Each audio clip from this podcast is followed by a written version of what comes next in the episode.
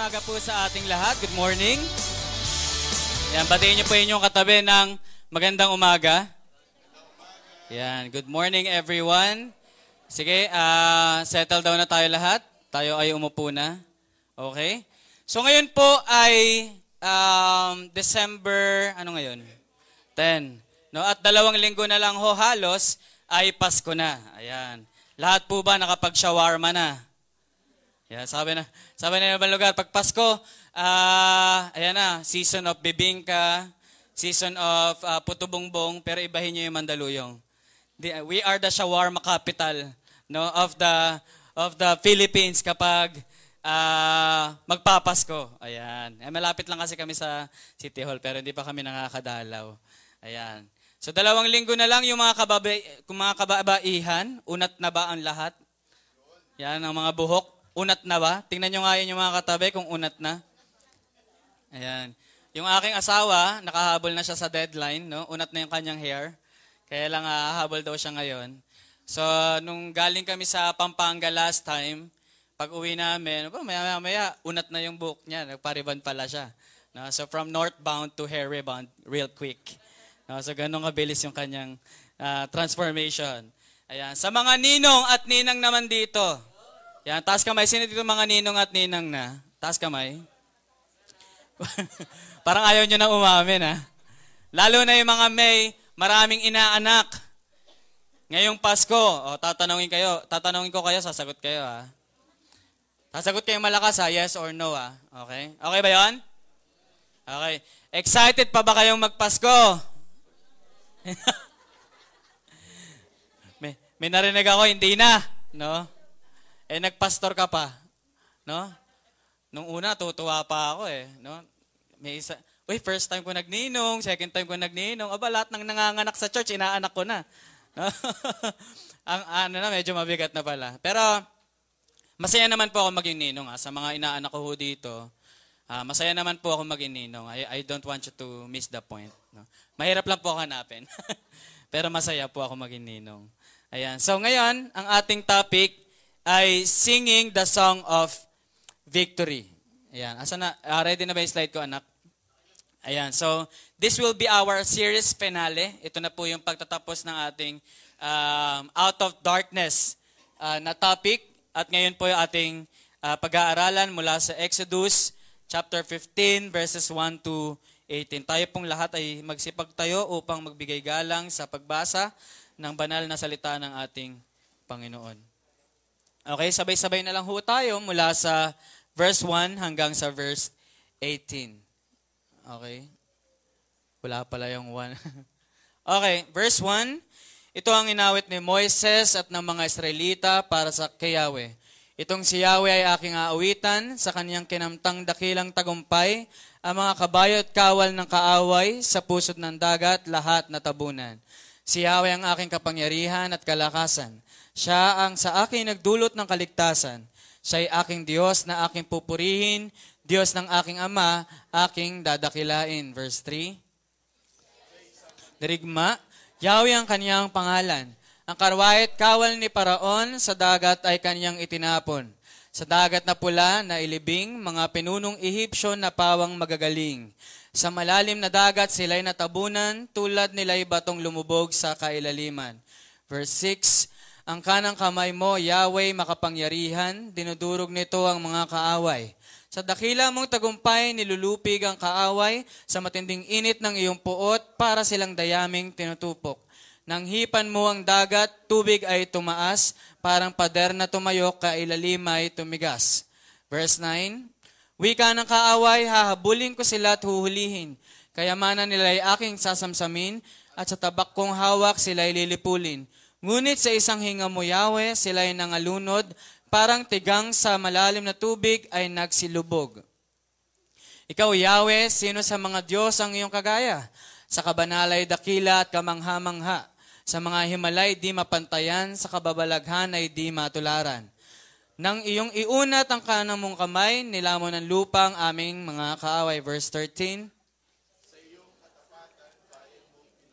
Ay inakay, tungo sa lupang banal sila'y iyong pinatnubayan. Maraming bansa ang dito'y nakarinig at sa mga takot sila ay nagsipanginig. Doon sa lupain ng mga Pilisteo, nasindak ang lahat ng mga tao. Verse 15, Mga pinuno ng Edom ay nangangimbal, matatapang sa Moab sa takot ay sinakmal. Mga nakatira sa lupain ng Kanaan, lahat sila ay naubusan ng katapangan. Takot at sindak ang mga kanila'y dumatal, para silang bato na hindi makagalaw. Nang kapangyarihan mo'y kanilang namalas, nang dumaan sa harap nila ang bayang iyong iniligtas. Verse 17, Sila ay dadalhin mo, Yahweh, sa sarili mong bundok, sa dakong pinili mo upang maging iyong lubos, doon sa santuaryong ikaw ang nagtayo at tumapos. Verse 18, Ikaw, Yahweh, ay magahari magpakailan paman pagpalain ng pagbasa ng salita ng Panginoon. Tayo po lahat ay magsipa uh, magsipikit at manalangin, Panginoon. Dakila sa lahat. Salamat sa uh, araw na ito. Tunay nga dinadakila namin ang iyong pangalan.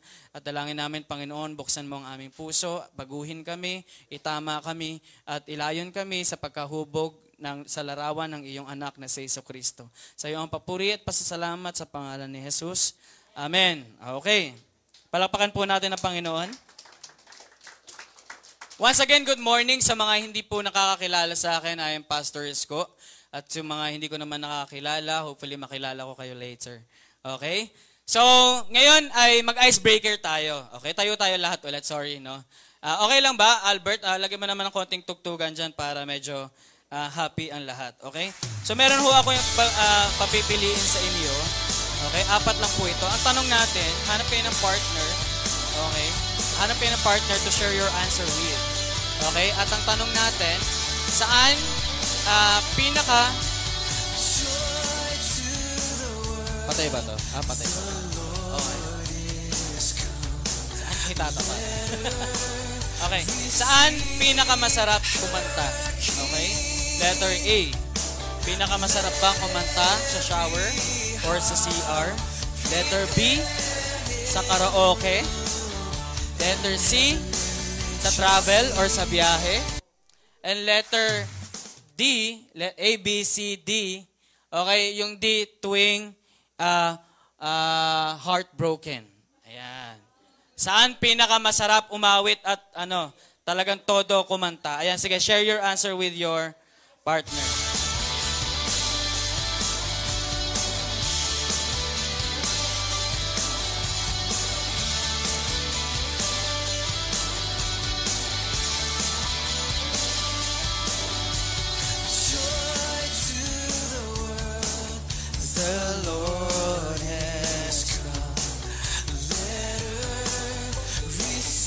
Meron na, nakasagot na lahat. Okay, sige tayo po ay magsiupo na.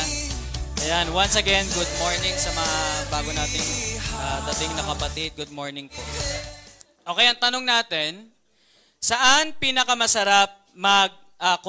Alam nyo, ang mga Filipino, uh, marka na natin yan. No? Actually, na-feature nga tayo sa mga vlog ng uh, mga foreign, uh, foreigner, foreign vloggers na ang Filipinos loves to sing. No, totoo ba 'yon? No, lahat parang kahit saan sulok mo makita mga Filipino, talagang sila ay ma, ma, mahilig kumanta, no? Puro ere kahit saan eh, no? kahit saan ka magpunta, puro ere, no? So, ang tanong natin ngayong umaga, bilang Filipino, saan pinakamasarap kumanta? Okay, letter A. Sino ang nagsabi uh, pinaka na-enjoy niya kumanta kapag nasa CR siya or nasa shower room? Taas kamay, si Lambert, si Jeremy, no? Si Josh, no, sa CR. Okay, sino na nagsabi? Sa karaoke. Yan. Karaoke. Ayan, sila Arnel. Yung iba parang, uh, dito pagandahan, sagot lang ito, no? Huwag kayong kabahan. Sino dito nag enjoy kumanta kapag road trip or travel? Ayan. Yung si Harold. Ayan. Hindi naman kailangan kotse nyo, no? Pwede naman sa mga nirerentahan. Na, sa jeep. Sa jeep, no, maganda yung beat, no? Kasi dito, na-enjoy niya kapag uh, yung ramdam na ramdam niya yung kanta kapag uh, heartbroken siya. Sino dito, yung bawat lyrics talaga ramdam na ramdam. Where do broken? Yan. Sino? Si Catherine ata, nag-baby joking ngayon eh, no? Wala? Yung iba, sino dito kahit anong tanong walang pake? Sa church yan, no? Si, si si Dayan. Siguro kung ako papipiliin, um, actually sa lahat ng yan, masarap kumanta eh, no? Pero kung ako papipiliin, siguro CR din ang aking sagot, no? Kasi for some, re, uh, for some um, unexplainable reason, yung natural echo sa CR, iba eh, di ba? Yung natural echo, kapag kumakanta ka sa CR, parang naka-auto-tune yung boses mo. Know, parang nakakatapos ka talaga ng isang album kapag nasa CR ka. No? At uh, for some unexplainable reasons, ang ganda ng boses natin lahat pag nasa CR. Hindi ko alam kung yung dahil sa echo ng inidoro yon, no? or what reasons. Pag kumakanta tayo sa CR, yung dating ng boses natin, Sarah G, no? Pero pag sa video, okay, Flow G, no? Mga ganun. Nag-iiba yung ating boses. Na, pero siguro kung ako, uh, CR din ang aking magiging sagot. Siguro kung meron akong pangalawa dito, karaoke, no? Karaoke. No? Kahit saan yan, kapag na merong outing, no, pag merong gal- galaan, um, paunahan yan eh, no, sa karaoke. paunahan na mag-type ng kanyang kanta. Okay? Pero ang tanong natin ngayong umaga, how many of us enjoy singing in the church? Sabi ni Diane, nag enjoy daw siya sa, sa pagkanta sa church. No? Ang tanong sa atin, like, you really enjoy singing in the church? Sino dito, nai-enjoy niya talaga when we sing and when we worship in the church? No, yung bigay todo ka sa bawat lyrics, bawat bitaw ng lyrics sa pag-awit, damang-dama mo, kasi bawat bitaw ng lyrics, totoo sa buhay mo. Or you are the opposite. No, ikaw yung uh, malamig ang iyong pagsamba kasi malamig din ang iyong puso. Kaya ngayong umaga, itong topic natin, kung ikaw ay nanlalamig, no, sa ating Panginoon, at para bang hindi mo maranasan yung init ng pagsamba, ang topic na to ay para sa iyo. I hope and pray that this topic would make you realize how joyful it is to sing to our King. No, kung gaano kasaya, gaano kagalak, gaano kasarap magpuri sa ating Panginoon. Kung ikaw naman ay mainit sa Panginoon, ang topic na ito ay para sa iyo din. Ang panalangin ko, makita mo na hindi sayang, no? Hindi hindi hindi sayang at worth it ang umawit sa Panginoon at papurihan siya.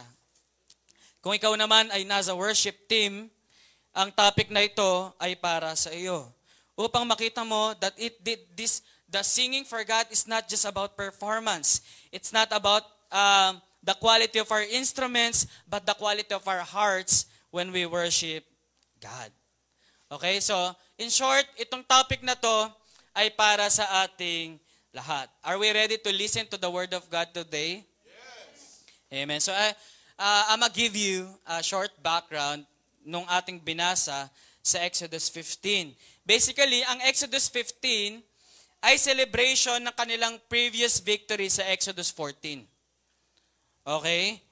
Dahil nagkaroon sila ng victory over the Egyptian army in Exodus 14 na tinapik ni Pastor Francis last time, here we are in Exodus 15 at sila ay nagse-celebrate ng kanilang win o ng kanilang pagkapanalo sa parang no pag uh, hindi, uh, sa mga NBA fans dito, di ba kapag nananalo ang isang city uh, sa, sa NBA, meron sila tinatawag na parade. No? At talagang sila ay nag, yung buong city na yon halos talagang napupuno ng tao, lahat ng dadaanan ng mga NBA player champion, no, no yung mga champions na yon sila ay talagang, yung, yung okasyon na yun ay very festive at talagang masayang masaya sila. Maybe, yung kanilang itsura o kanilang larawan sa panahon na to ay parang ganun din. Sobrang saya nila dahil sila ay nanalo at nagwagi laban sa mga Egyptian army. And itong Exodus 15 ay actually yung pinaka-purpose ng Panginoon from Exodus 1 to Exodus 14. Ang sabi niya, if you remember from Exodus 5.1, it says here, Payagan ninyong pumunta sa ilang ang kanyang bayang Israel upang magpista bilang parangal sa kanya. Kaya kung titingnan natin, ito yung pinaka-climax, no? kung bakit, kung bakit gumawa ang Diyos ng mga miracles o kung bakit tinulungan ng Diyos ang Israel upang makalaya sa Egypt is for this reason that they, that his people will feast in worship for him. Okay? So ito na yung pinaka-purpose sa Exodus 15. And alam nyo ba, trivia lang, dito sa Exodus 15, alam nyo ba that the first ever recorded singing in the Bible is found in Exodus 15. Okay? It is not found in Psalms. It is not found in Genesis. It is not found sa Proverbs or whatsoever. It is found here in Exodus 15. Yung unang awitan ay naitala sa aklat ng Exodus kapitulo 15. At ang dahilan ng ang, at ang dahilan ng awitang ito ay dahil sa kanilang lubos na kagalakan sa Panginoon. Actually, kung um, we are not sure if it is the the the the the, the literal first singing. Wala tayong records kasi. No? Pero kung ang pagbabasihan natin ay Bible, it is the first recorded singing in the Bible. So kung wala tayong ibang historical records at uh, a-assume natin na ito yung unang awitan, uh, ito yung unang pag-awit ng tao, then we can also realize na ang unang awitin at ang unang kanta na kinanta ng tao ay para sa Diyos. Can you imagine how uh, important how, or how music was invented? Music, singing was invented to worship God. Ganon siya kahalaga. No, ganon siya ka, ka, ka glamoroso. No, kaya nga, sabi nila, uh, at ang nagtulak sa mga Israelita para umawit sila ay kagalakan. Dahil sa sobrang kagalakan nila, because of the joy they have, because of the victory na they had from Exodus 14, ito itinulak sila upang magpuri sa Panginoon. Kaya nga ang paalala sa atin ni Apostol Santiago sa 5.13, sabi niya, nahihirapan ba ang sino man sa inyo? Ano ang, ano ang advice ni Apostol Santiago kapag tayo ay nahihirapan? Sinabi niya ba, oh, kapag nahirapan kayo, magsyabo kayo. O kaya pag nahirapan kayo, maglasing kayo. Yun ba ang suggestion ni Apostol Santiago? Ang sabi niya, sa tuwing tayo ay nahihirapan, manalangin tayo. Pero meron siyang isa pang suggestion.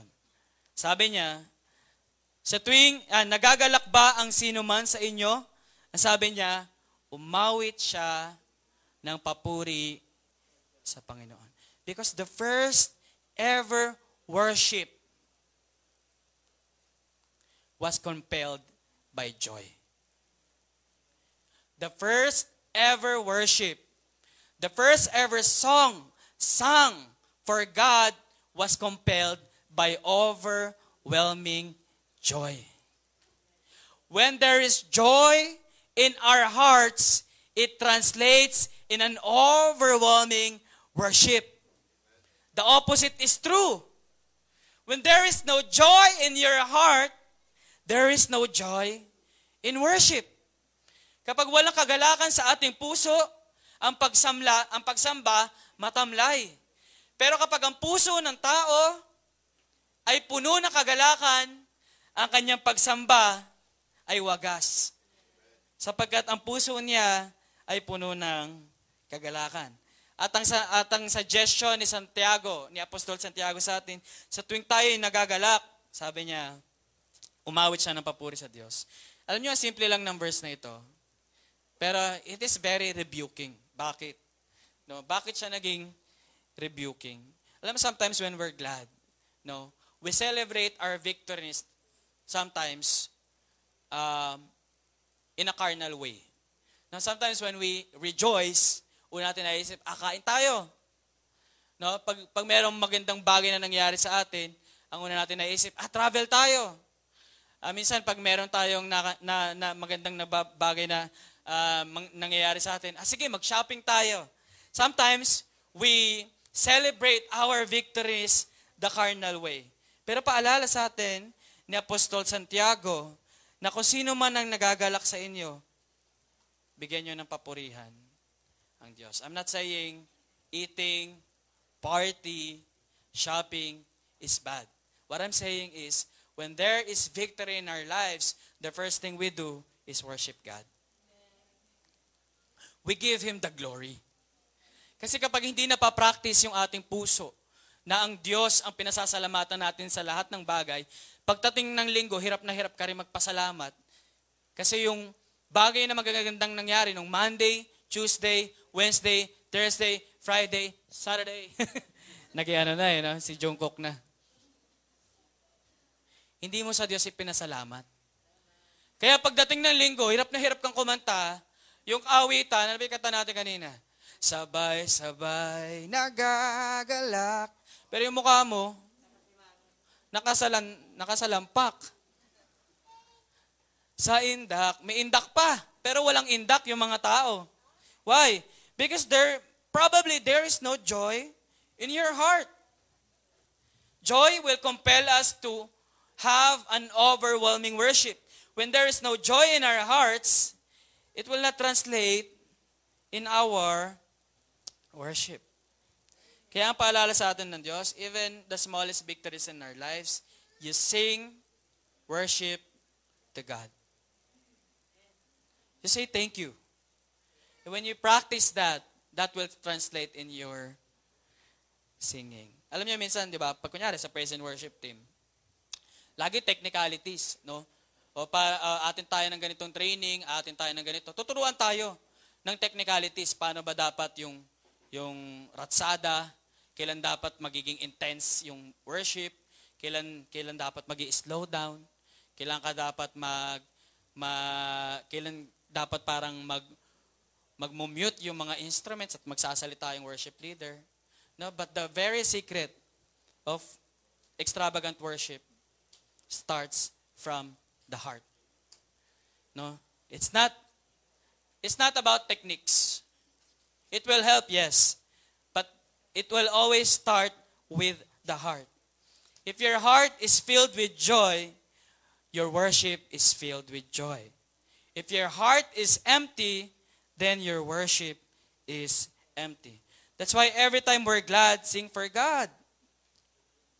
Kunyari, Sabado, no? Kahapon, himala yung kapitbahay mo, hindi nagbidyoke. No? Buong, buong, buong taon nagbibidyoke siya, pero kahapon, oh, praise God! Kanta ka na nga na, shout for joy. Di ba? Ang saya, hindi kumanta yung aking kapitbahay. O, suma, sa mga mister, o, sumahod ka. Hindi hiningi ng asawa mo, mag-worship ka. Di ba? Lord, salamat. The for joy. Hindi niya hiningi. Di ba? Buti wala asawa ko ngayon eh. Okay, sa may mga asawa ulit. Mali yung asawa nyo. Nag-sorry. Worship God. Di ba? Bihira yun. Sa iba, sa iba. you worship God in every smallest victories of your life. You worship God. Ang, magtutu ang magtutulak sa atin para purihin ng Panginoon is the joy we have in Him. Parang karugtong lang to nung topic ko sa ano, no? Sa, sa camp, no? Ang nagtulak sa mga Israelita to worship God is their joy. Actually, ang, ang, ang, ang term nga dyan is, ano nga, balikan natin ah. Sana ba yan? Ah, wala pa pala dito. Pero sabi dito kasi, di ba, upang magpista. Pero ang term din dyan, na ginawa nila ay nagpista. So the first ever worship was a worship festival. It was a worship festival. It was feasting. No? Because every people, every Israelite is with overwhelming joy. So our first pointer today is worship God. Worshiping God. Ay, ba't iba kulay dyan? Puti. Baguhin mo na lang anak kung mababago. Okay, worshiping God is a personal decision that is compelled by what God has done in you. Our first lesson we can learn today is that worshiping God is a personal decision that is compelled by what God has done in you. Ibig sabihin, yung pagsamba sa Panginoon, personal na decision yan. Pero yung personal na decision na yon, ang nagtutulak doon ay dahil may ginawa ang Diyos sa buhay mo. Nasusundan? Dahil may ginawa yung Diyos sa buhay mo, tinulak ka para magkaroon ka ng personal na desisyon upang sambahin ang Diyos. Kaya pansinin niyo sa verses 1 and 2. Thank you, Nak. Sabi dito, verse 1 ng Exodus 15, sabi dito, kaya nanalangin si Moises at ng mga Isra- at ng mga Israelita para kay Yahweh. Nanalangin, inawit pala. Ah, sorry. Wait nga.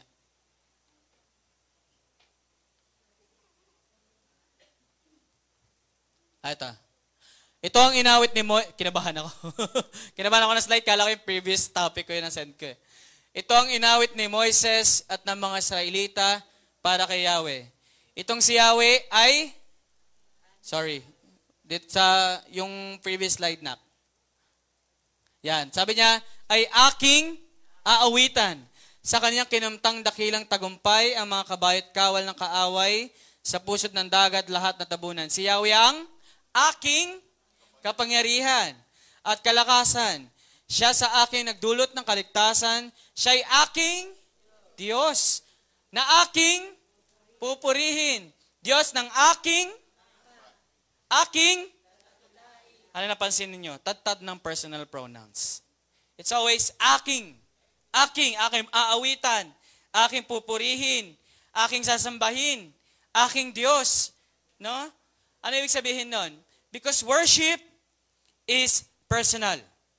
Worship is a personal decision.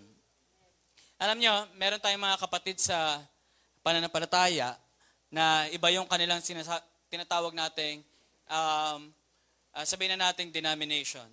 That they are against, they are against worship songs that are, um, that are ano, parang maraming mga personal pronouns. Kaya they don't want uh, they don't want yung mga music na maraming I. Kunyari, uh, I want to know you. I want to hear your voice. I want yung mga puro I. Because for them, it is anthropocentric or man-centered.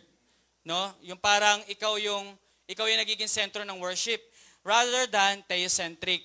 So pag sinabi natin theocentric, ito yung mga kanta na um, you are you are magnificent. You are holy. You are yung papunta sa Diyos. Okay? So dapat ganun yung mga awitin na kinakanta natin. While I believe that every worship should be theocentric, no, hindi naman porke may mga personal pronouns ay anthropocentric na. Or ito ay self or man-centered worship na. No? Kasi sa, even in the Bible, tad-tad na mga kanta that are that are rich with pro, um, with um, personal pronouns. Katulad nito. Katulad ng awit ni David sa Psalms 23. Puro I. Puro I. Pero it's not it's not because you are the center of the worship. It's because you want to proclaim to God your personal worship. Okay? At isa sa mga example nito ay ang awitin sa Exodus 15. Sabi niya, ito ay personal decision. Ngayon ang tanong, ano yung nagko-compel? Bakit nagkaroon ng personal decision or personal worship si Moses? Ganyan din, nasa same chapter pa rin. Ang sabi dyan, si Yahweh ay aking aawitan. Bakit? Kasi sa kanyang kinamtang dakilang tagumpay. Sa baba, si Yahweh ang aking kapangyarihan at kalakasan. Bakit? Siya ang sa akin nagdulot ng kaligtasan. Ibig sabihin, kaya ka nagkakaroon ng personal na desisyon na sambahin ng Diyos kasi tinulak ka ng bagay na ginawa ng Diyos sa buhay mo. Ang Diyos ang nagtutulak sa atin upang tayo ay magkaroon ng personal na desisyon na sambahin ang Diyos. Eh ano bang na-experience nila, Pastor? Well, tinalo lang naman ng Diyos ang most dynamic army of one of the most powerful empire of that age. Ang sabi nga dito, ang description dyan, ang dala nila ay anim na raang pangunahing karwahing pandigma. Pangunahing karwahing pandigma.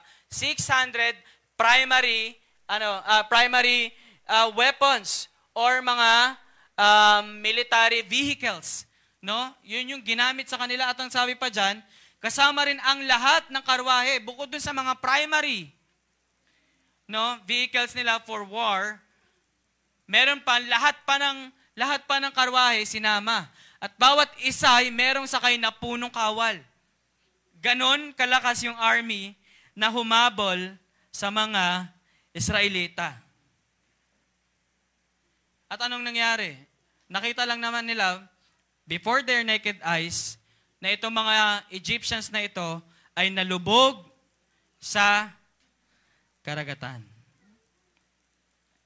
Eh kung ikaw ang maka-experience niyan, hindi ka ba magpupuri? Tanong ko sa'yo. Magpupurit, magpupuri ka, tama ba? O let's say for example, kunyari, China, no? And Philippines. So we could have a, you know, sort of imagination. For example lang, wag naman sana. No? Talagang naging, naging, um, tawag dito, aggressive ang China. And they decide, ah, sige, di naman sila, wala naman palagyan eh. Sakupin na natin.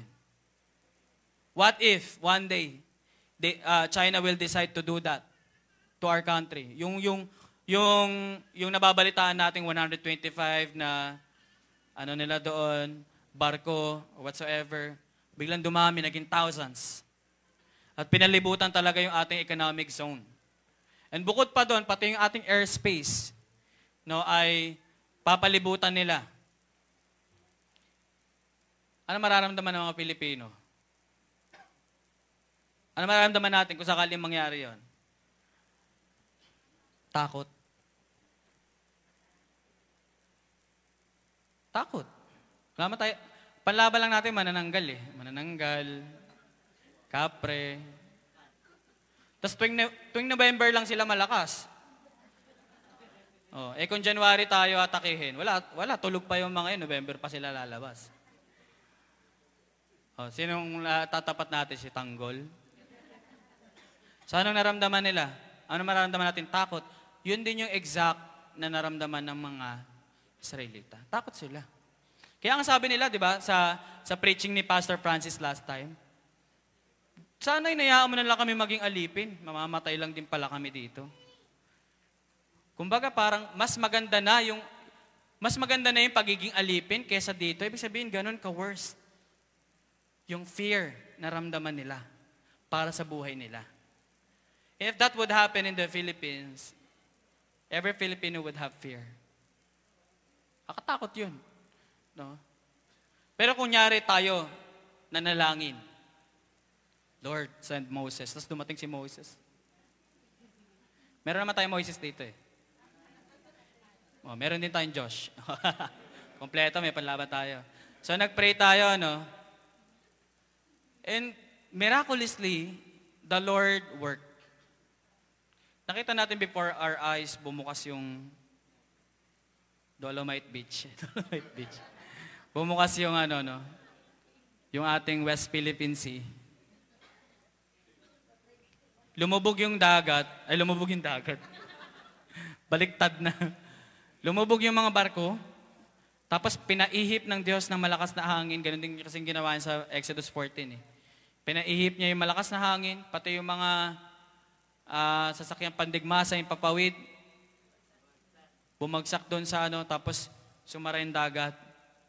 Hindi ka ba sasamba kapag nakita mo yon? Sasamba't sasamba ka. Why? Because that was very amazing.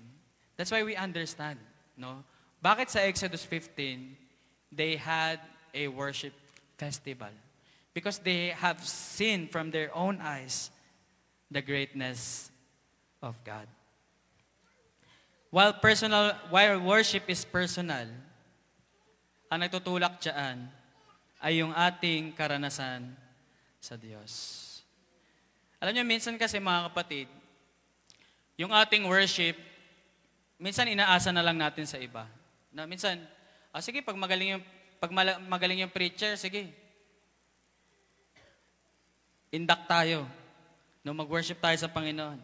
Ah, sige, pag magaling yung worship leader, no? pag magaling siya mag-adlib, no? pag magaling siyang mag, ano, ng steer ng emotions. Ah, sige, induct tayo, kanta tayo. No? O kaya pag magaling yung drummer, no, bawat beat talagang sakto. Bawat beat sabay-sabay. Walang sablay. O, sige, worship tayo. O pag maganda yung lights, yung mood lights, no?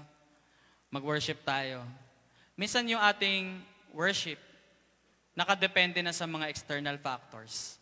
No, minsan yung ating pagsamba nakadepende na sa iba. Inaasa na natin sa galing ng iba. Ah, sige, pag basta magaling, basta magaling sila, gagaling ako din. Pero hindi ba pwedeng mag-worship ka kasi magaling, tapat, mabuti, at puno ng habag ang Diyos? Hindi ba pwedeng sasamba tayo dahil ang tanging dahilan ng pagsamba natin ay dahil sa mga ginawa ng Diyos sa buhay natin? Kaya nga pa, ang paalala ni Propeta Isayas sa chapter 12 verse 5, sabi niya, umawit kayo ng papuri kay Yahweh sapagkat kahanga-hanga ang kanyang mga ginawa. Ibalita ninyo ito sa buong daigdig. Kaya ang ganda-ganda pag Christmas kasi kinakanta natin yung Joy to the world, the Lord has come. Let us receive a King. Kinapos eh. Joy to the world. But there will be jo- there will be no joy in the world if there's no joy in the church. Kasi bakit? Sino ba magkakalat ng joy sa daigdig? Sabi ni Propeta Isaias, sapagkat kahanga ang kahanga-hanga ang kanyang ginawa, ibalita nyo ito sa buong daigdig. Ano ibabalita nating joy? If there is no joy in the church, if there is no joy in our singing, if there is no joy in our worship, what joy are we going to bring to the world? So that's why there's there should be a joy in the world. You know, alam nyo, ang kulang sa atin, hindi practice eh. Ay, kaya siguro malamlam yung worship kasi kulang sa practice. Ah, siguro isang factor yon. Ay, kaya siguro malamlam yung worship kasi ano, yung mga yung mga gamit, hindi kalidad eh. Ay, sige, palitan natin ng mga kalidad na gamit. Ay, kaya malamlam yung worship kasi yung, yung lights, ano, sige, palitan natin. Pero after all na palitan natin yan, magiging extravagant na kaya yung worship natin. O magiging malamlam ba din? Because the secret, the secret of worship, not in the instruments, there should be an experience. When we experience God through in our lives, it will translate in our worship. Kapag nararanasan mo talaga yung Diyos sa buhay mo, magta-translate yan sa worship. Amen. Meron, uh, last, uh, last Monday, uh, kailan ba tayo nag-meeting, Brad? Monday. Nag-meeting kami ng pastoral sa bahay. Lagi naman sa bahay eh. Nagreklamo na eh, no? Eh, hindi, hindi ko man pinaririnig sa inyo, no? Puro sa bahay na lang. Biglang nananakit yung isang daliri ko sa paa. For, for, for no reason, uh, for some reasons, no? Hindi ko alam. Hindi naman siya natiso, hindi naman kami nag-basketball. Eh, hindi naman ako na-ankle break sa basketball, eh. Ako yung nang-ankle break, no? So, So, sabi ko, bakit nananakit? Masakit talaga siya that time. Tapos kinabukasan, magana siya. As in, magana siya, hindi na ako makalakad. Hindi ako, na, hindi ako makapag-drive. Makala, hindi ako makapagsapatos. So, ang sakit talaga niya. Ano? And ilang araw din yung masakit.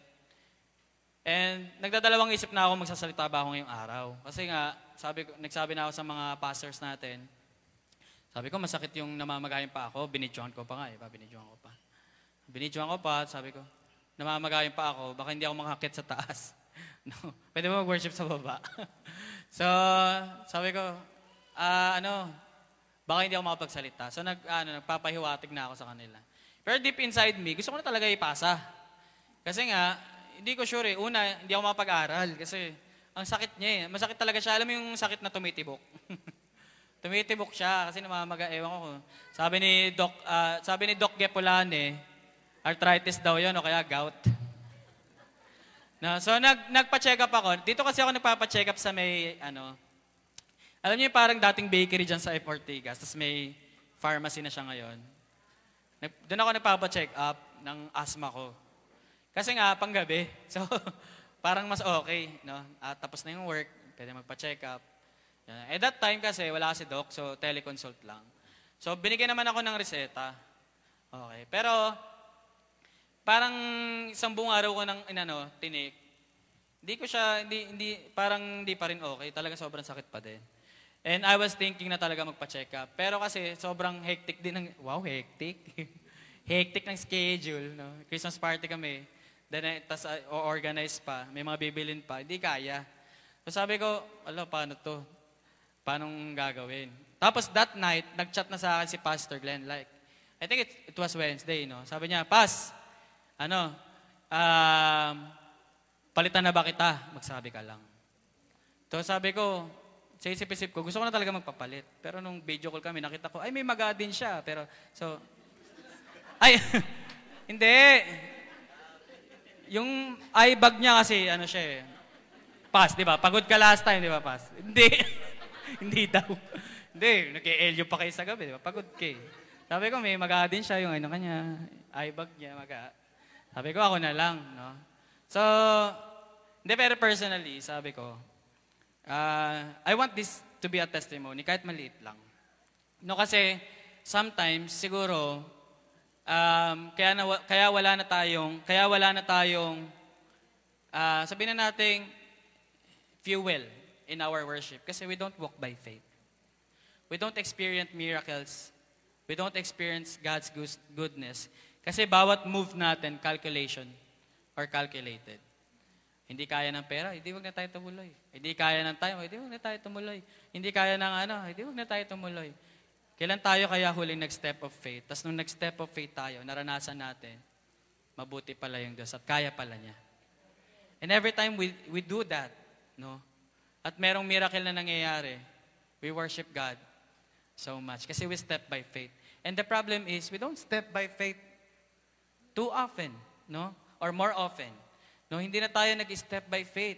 That's why we, we, we don't have something to celebrate on Sundays. Why? Kasi every, every actions we, we did for the last few days was calculated. There was no faith. There was no step of faith. That's why sabi ko, that night, sabi ko, I want to step by faith. Kasi nga, hindi ako makastep. so I want to step by faith. Sabi ko, kung gumaling or hindi, magsasalita ako sa linggo. Bahala na. Eh, gumaling. Hindi pa naman gumaling. Medyo may ano pa siya eh. Tapos, kasi uh, ang nagpagaling sa akin si Doc Gepolane. No? Pero siyang siner na gamot eh, dun sa ano. Talagang pag mga edad na ganito, yung mga gamot, gamot na yung ano eh, collectibles. Dati coaching, eh, marami ka nang alam na gamot eh. No? So, ano na, no? So yun, ininom ko yung gamot niya. Huwag niyo ako gayahin ha. Kailangan kasi may prescription eh. Sobrang des- desperate lang ako that time eh. So, ininom ko siya.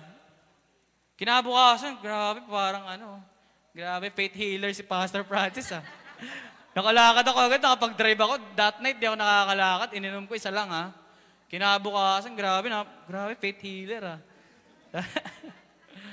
Pero, here I am, preaching the Word of God, Because I step by faith. Uh, so, the our lacking sometimes, no, is our experience of God's goodness. When we don't experience God in our lives, it will not translate in worship. Kahit anong sigaw nung nasa harap, kahit anong ganda nung tugtugan, kung wala tayong nararanasan sa buhay natin sa Diyos, hindi yan magta-translate sa ating pagsamba. Kaya sumamba yung mga Israelita kasi naranasan nila at nakita nila yung kapangyarihan ng Diyos sa buhay nila. Amen? So number two, worshiping God. Actually, dalawang point lang naman tayo. So when we experience God's deliverance in our own lives, our response should be one of heartfelt praise and worship. Amen. So when we experience God's deliverance in our lives, our response should be one of the heartfelt praise and worship. Okay, next is worshiping God is a natural response that arises from our deep understanding and recognition of who He truly is. Okay? Ang ibig sabihin niyan, ang pagsamba daw ay natural na response or parang reply. No, kapag naka, kapag naintindihan natin kung sino talaga ang Diyos. Okay? Naintind- Nagets po ba? Alam niyo, one sad reality ng tao, ah, ganito. Sometimes respect depends on someone's status or job. Yan yung isa sa mga pinaka nakakalungkot na realidad ngayon. Yung respeto sa'yo, depende kung anong trabaho mo. Okay? Kaya respeto sa'yo, depende kung anong sasakyan mo. Diba? Yung respeto sa'yo, depende kung anong tinapos mo, kung saan ka nag-aral. No? One sad reality of our society is that respect depends on someone else's status. Di ba? Kunyari, pag sinabi mo, ito lang work mo. Mamatahin ka lang, i-skip ka lang, dadaanan ka lang. Pero pag sinabi mo, abogado ka. O pag sinabi mo, doktor ka, ay, attorney, si, po po kayo, sige, dito na po kayo sa unahan. Ay, doktor, ay, dok, ay, dok, dito na po kayo. Kanina pa po ba kayo? Mainit ba dyan, dok? Ah, dito kayo sa loob. Pero kapag sinabi mo, ganito trabaho mo, ay, bahala ka dyan, dyan magantay ka. No, sometimes yung ating, sometimes respect, no, one sad reality is that respect depends on someone else's status. No, kahit sa mga daan, no, di ba kunyari kapag yung dinadrive mo truck, tapos nainis sa'yo, bababaan ka talaga, eh, tapos sasabihin, lisensya mo! Ate ka ba? Ate ka yata, eh, namumula mata mo. Mamatahin kang ganun eh. Truck driver ka. Lang. Kaya mamatahin ka eh. eh pero pag binaba mo, tapos nakita mo, ay, ato, ay, attorney. attorney. Git-gitin mo ako, attorney, okay lang. Disposable yung kotse ko eh. Di ba? So, sometimes respect depends on sino ka. Pangit ng illustration ko, no? Pero parang ganun eh.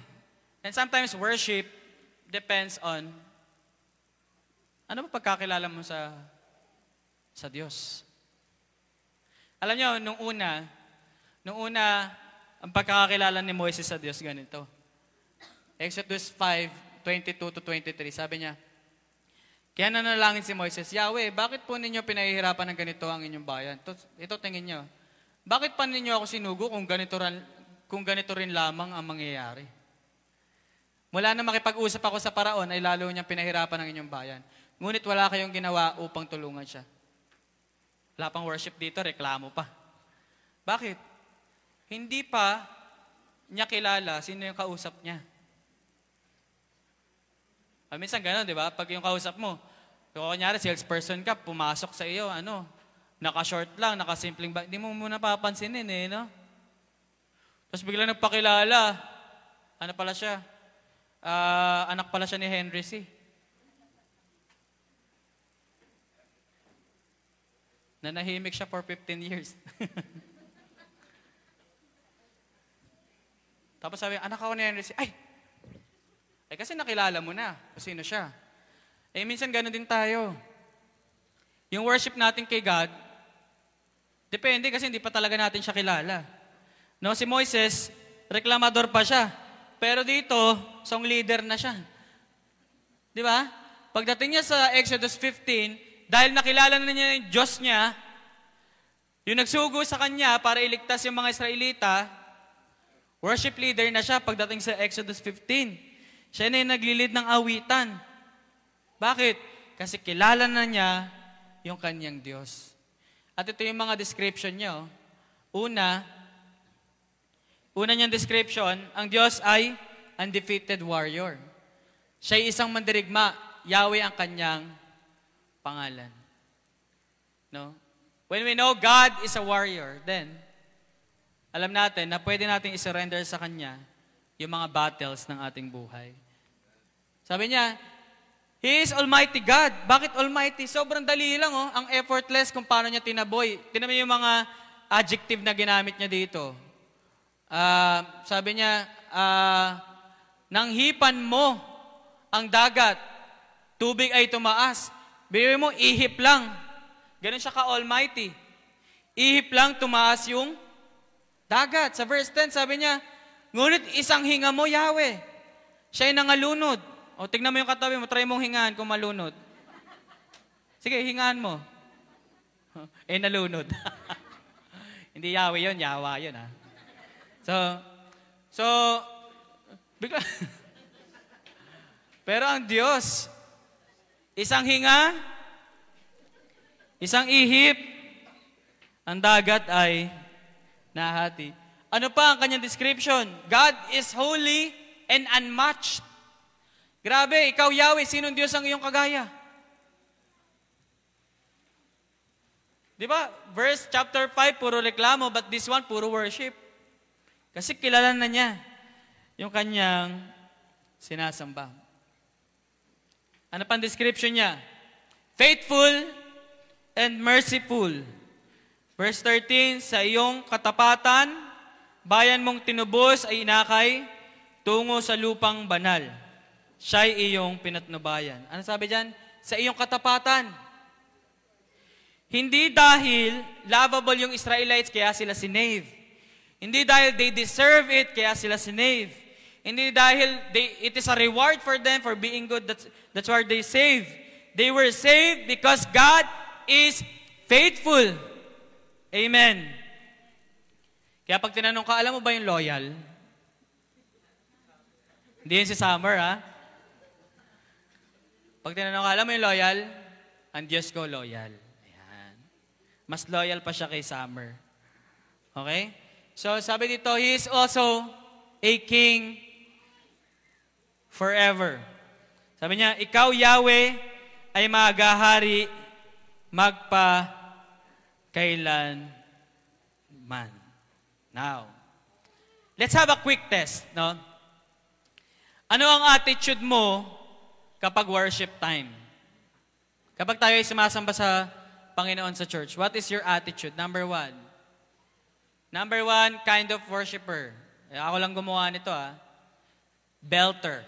Ayan. Contesera, number one. No, ikaw yung pag nag-worship, gusto mo mas mataas yung boses mo sa song leader. Aba, hindi pwede yan, ha? Hindi yan pwede, Ate Dayan. No? Kailangan mas mataas ako sa'yo. Ay, hindi pwede yan, Kuya Harold. Kailangan mas mataas ako sa'yo. Sino dito yung ang kanyang klase ng worship? Belter. Yan ako. Belter ako eh. Kailangan mas mataas ako kay Jerome. Si Jerome talaga, tinatalo ko yun eh. Okay. Ikaw, oh, ikaw naman yung kapag worship time, ikaw ay attendance checker. Yung lingon ka ng lingon sa likod, titignan mo kung madami na, kung puno na ba, no? Yung wala kang, yung hindi ka mag-focus sa worship kasi mas focus ka sa attendance. Sino ganon? Ah, sino naman dito, yung klase ng worshiper ay clap leader. Ano yung clap leader? Siya leader siya, leader siya sa palakpakan. No? Siya yung kapag nag, may binitaw na verse yung worship leader, siya yung unang papalakpak. No? Kapag patapos na yung worship, siya yung unang papalakpak. Tapos susunod na lahat, papalakpak na. No? Ikaw ba yung, ikaw ba yung belter? Ikaw ba yung attendance checker? O ikaw ay clap leader? But how many of us are true worshipers? How many of us come to the church to offer true worship to our King? Sino sa atin pumupunta sa church to offer true worship to God? No? Ang sabi sa John 4.24, ang Diyos ay Espiritu, kaya dapat siyang sambahin sa Espiritu at katotohanan. Ibig sabihin, ang pagsamba sa Kanya, hindi nakadepende kung patay sindi yung screen. Bihira lang naman mangyari sa church yung patay sindi yung TV natin. Hindi yan nakadepende kung nagkakamali ng beat yung drummer. Bihira din yan sa church. Hindi yan nakadepende kung paos yung worship leader. Bihira din yan mangyari sa atin. Hindi rin niya nakadepende kung sabay yung lyrics ng tech doon sa kinakanta ng ano, worship leader. Bihira din mangyari sa atin yan. Pero hindi nakadepende doon eh. Nakadepende ang pagsamba sa spirit and truth. When we say spirit, God. When we say truth, His words. So when we worship, our focus must be God in His truth. Amen po ba? I will end here. No, Kuya Lambert? No? So, Alam niyo, mga kapatid, why, while, bihira ka din daw. bihira ka tawagin eh. While worship is a personal decision. Ah, pwede, pwede natin kasi sabihin, eh, hindi yan depende sa, ano, hindi yan depende sa, hindi yan depende sa patay sinding screen, hindi yan depende sa beat ng drummer, hindi yan depende sa, sa galing ng worship leader, hindi yan depende sa hindi makasabay yung lyrics, or hindi, ah, hindi nakadepende sa, sa kantahan ng ibang tao. But as human, as we are, we are being affected by those factors. Ano ibig sabihin? Doon sa book of Acts, it says there, na it was after, ito yung mga first, ano, first, um, what do call this? First days of the early church. The, the, the term that was used there was this. And everyone, di ba sabi doon, every, everybody gathers in the temple courts, every day they, uh, uh, they go to their houses, breaking breads. Ganon, di ba? Ganon description sa Acts. And the term wa- used was, and everyone was in awe. Everyone was in awe. Okay? I want you to get the point. Dito sa dito sa dito sa Exodus 15. Everyone was in awe. Kasi lahat sila mangha eh. Tama? Lahat sila mangha. That's why they held a worship festival. Okay, Pastor, what's your point? My point is, yes, worship is a personal decision. But it's hard to feast. It's hard to worship extravagantly. When you are the only person in the room worshiping with joy. The church must be in awe. The church must be in awe. The church must be filled with joy. If the church is not filled with joy, it's hard to worship God in awe. That's why they held, they can held a worship festival because everyone was in awe. Lahat ay manghang-mangha sa Diyos. Lahat ay in love na in love sa Diyos. Ang lahat ay mahal na mahal ang Diyos. But you know, our sickness, the sickness of this church, the sickness, our sickness, damay ko na sarili ko ha.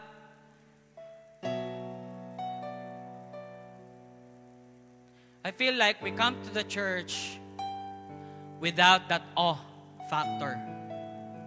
Bakit? Doesn't matter na nga ano oras ka makarating eh. There is no awe. Doesn't matter na nga kung magkano yung binibigay natin sa church para sa gawain niya. Why? There is no awe. Walang pagkamangha eh.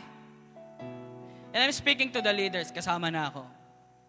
If we will continue the habit of not being excited to go to church, let us not expect people to be excited to go to church. Kasama na ako. And I said, sorries to the Lord. If the worship team is not excited to worship the Lord, you don't expect people to be excited to worship the Lord. To be able to create a feast of worship. Every believer must be in awe. Hindi ko kakayaning mag-isa, hindi kakayaning mag-isa ng worship leader. Siya lang yung may awe in worship. Yes, while worship is a personal decision, as a corporate congregation, as a church gathered every Sunday, everyone must be in awe. We should be joyful in singing. We should be excited in church.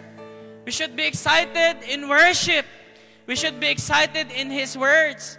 If we are not excited, no one will be excited. Sabi ko nga, there will be no joy in the world if there is no joy in the church. Because the one who will proclaim joy in the world is the church. Eh kung wala tayong joy, eh kung wala tayong gana, what joy are we going to bring to the world? That's why people, sama na ako. We might, uh, we might be able to upgrade our drum set.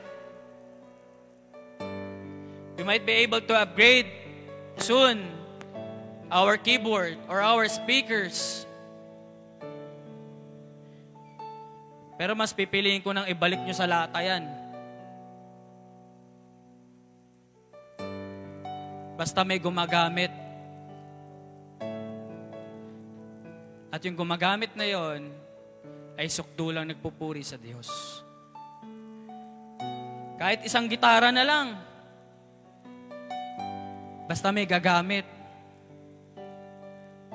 Kesa in-upgrade nating lahat yan, wala namang excited umawit.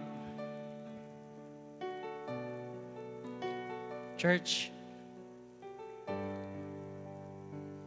we are not gathered here because of habit. We are gathered here because we are redeemed. Because we are saved because we are people in awe. That every day we experience God's grace in our lives. Kaya tayo sumasamba. What is an upgrade of location? What is an upgrade of instruments? What is an upgrade of everything if people will not worship in awe?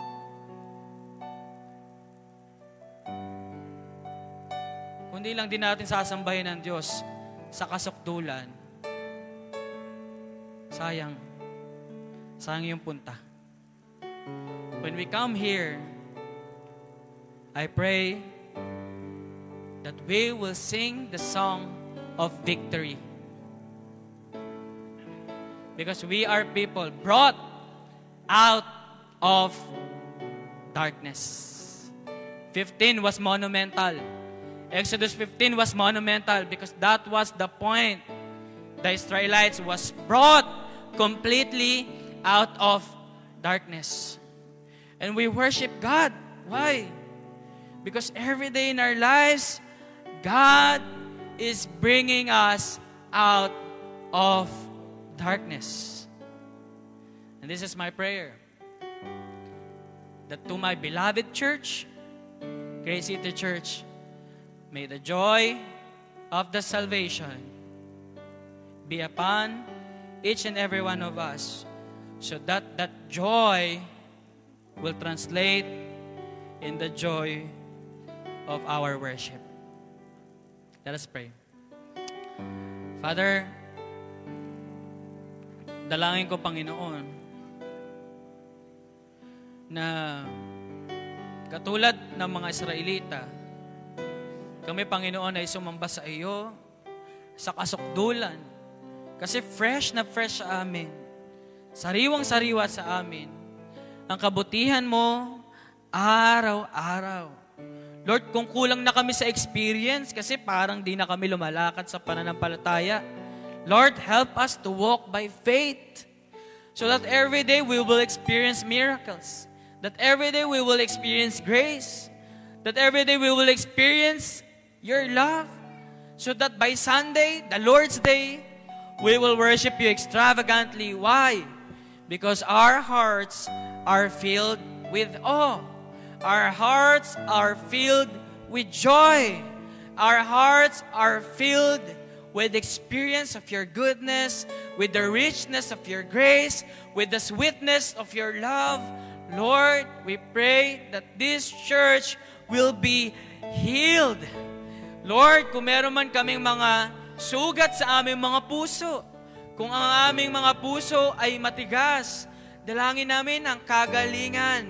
Dalangin namin, Panginoon, na maranasan namin muli, mapenetrate muli ang aming puso ng iyong kaluwalhatian. Nang sa ganon, ang aming mga puso ay sukdulan at wagas ang pagre- pag, pag-response, Panginoon, sa iyong kabutihan. And we will sing out of our lungs, out of our lives, because we will worship you. Truly, in spirit and in truth, we will bring joy to the world because we experience joy in this family, in this church.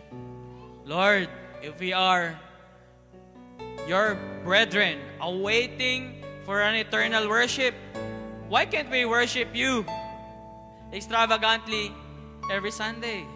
Kung ang inaantay namin pala ay pangwalang hanggang pagsamba, ang dalangin namin, kahit yung once a week na pagsamba, may bagay namin sa iyo yung kasukdulan ng aming pag-awit, ng aming pasasalamat, ng aming pista, sapagkat ikaw, Panginoon, ay mabuti sa amin.